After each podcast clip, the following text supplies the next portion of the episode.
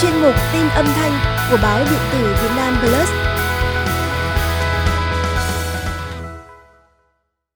Xin kính chào quý vị và các bạn. Sông đất đầu năm là một phong tục đẹp có từ lâu đời của dân tộc ta và vẫn được lưu truyền cho đến ngày nay. Chúng ta hãy cùng tìm hiểu về phong tục này nhé.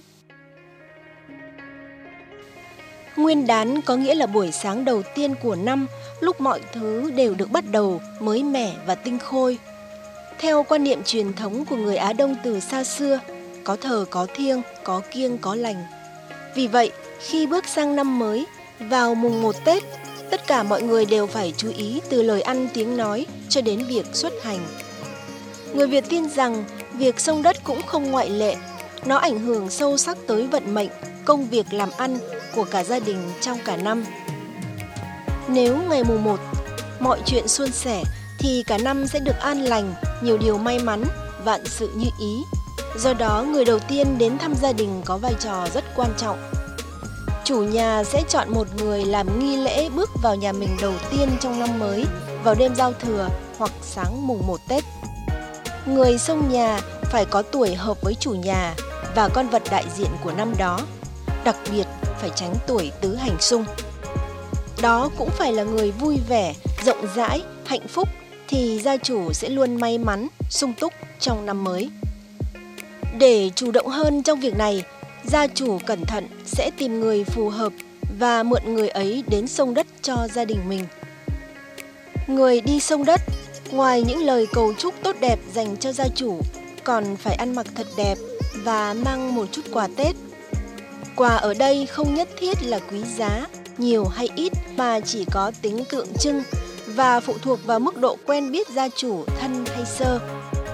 Nó có thể là một chai rượu Tết, một gói trà ngon, một chiếc bánh trưng hay một phong bánh ngọt. Sông đất xong, còn mừng tiền hay còn gọi là mừng tuổi, chủ yếu là cho trẻ con gia chủ. Sau đó, chủ nhà cũng hoan hỉ chúc lại vị khách sông nhà và thiết đãi một vài món ăn hay thức uống.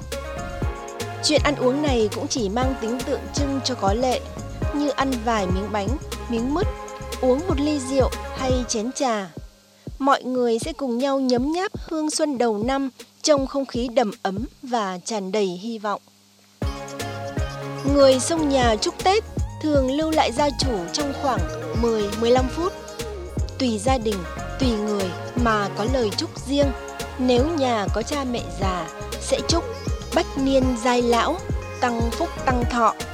Nếu là người buôn bán thì mong buôn may bán đắt, làm ăn phát đạt, làm ăn phát tài bằng năm bằng 10 năm ngoái. Gặp trẻ em thì mừng các bé hay ăn chóng lớn, học hành đỗ đạt. Theo cùng thời gian, những phong tục tập quán xưa cũng đã có những biến đổi để phù hợp với những thay đổi phát triển của cuộc sống hôm nay tục sông đất cũng vậy mọi người trong gia đình vẫn đi sông đất nhà bà con, bạn bè, nhưng đa phần như một niềm vui trong ngày tết. Chứ không nặng chuyện may rủi, hậu vận như trước đây.